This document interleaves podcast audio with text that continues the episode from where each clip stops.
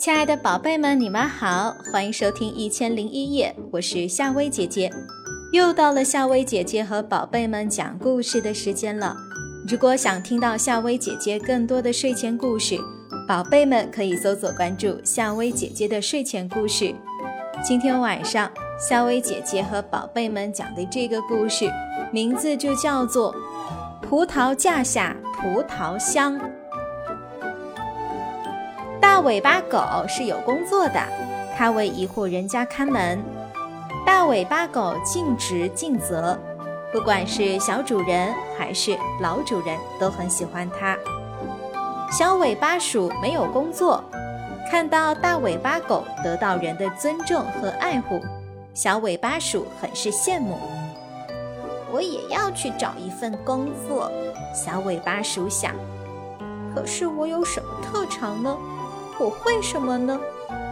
这样想着，小尾巴鼠就泄气了，因为小尾巴鼠没有什么特长，它不会拉车，不会耕田，也不会磨面，它只会磨牙。它不是像牙医一样为别人磨牙，它的牙齿容易长长，很难受，它就啃点东西，使自己的牙变短。大尾巴狗说。这算不上是特长，特长啊是某一种技能或技巧。磨牙只能说是你的生活习惯。那我一点用也没有了，小尾巴鼠难过极了。老朋友，不要这样，天生我材必有用。你先回家去吧，下班后我去看你。大尾巴狗说。小尾巴鼠家里很乱，已经很久没有收拾了。家里这个样子，怎么能接待好朋友呢？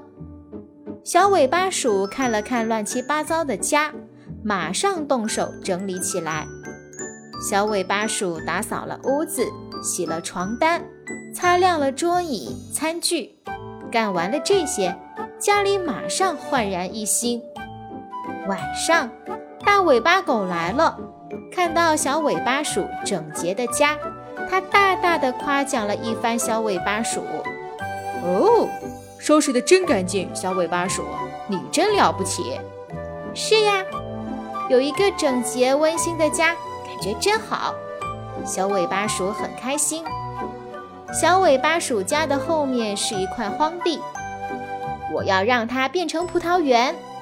小尾巴鼠喜欢吃酸酸甜甜的葡萄，所以它有了一个计划。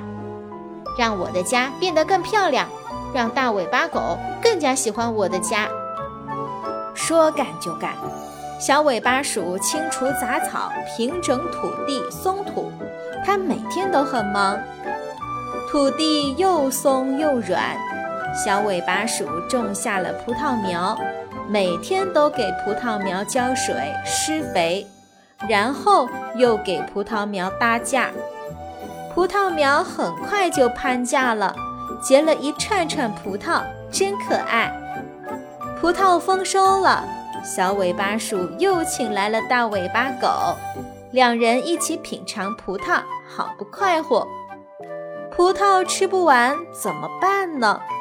不用担心，小尾巴鼠又有了新的计划，用葡萄酿葡萄酒，葡萄酒又香又甜。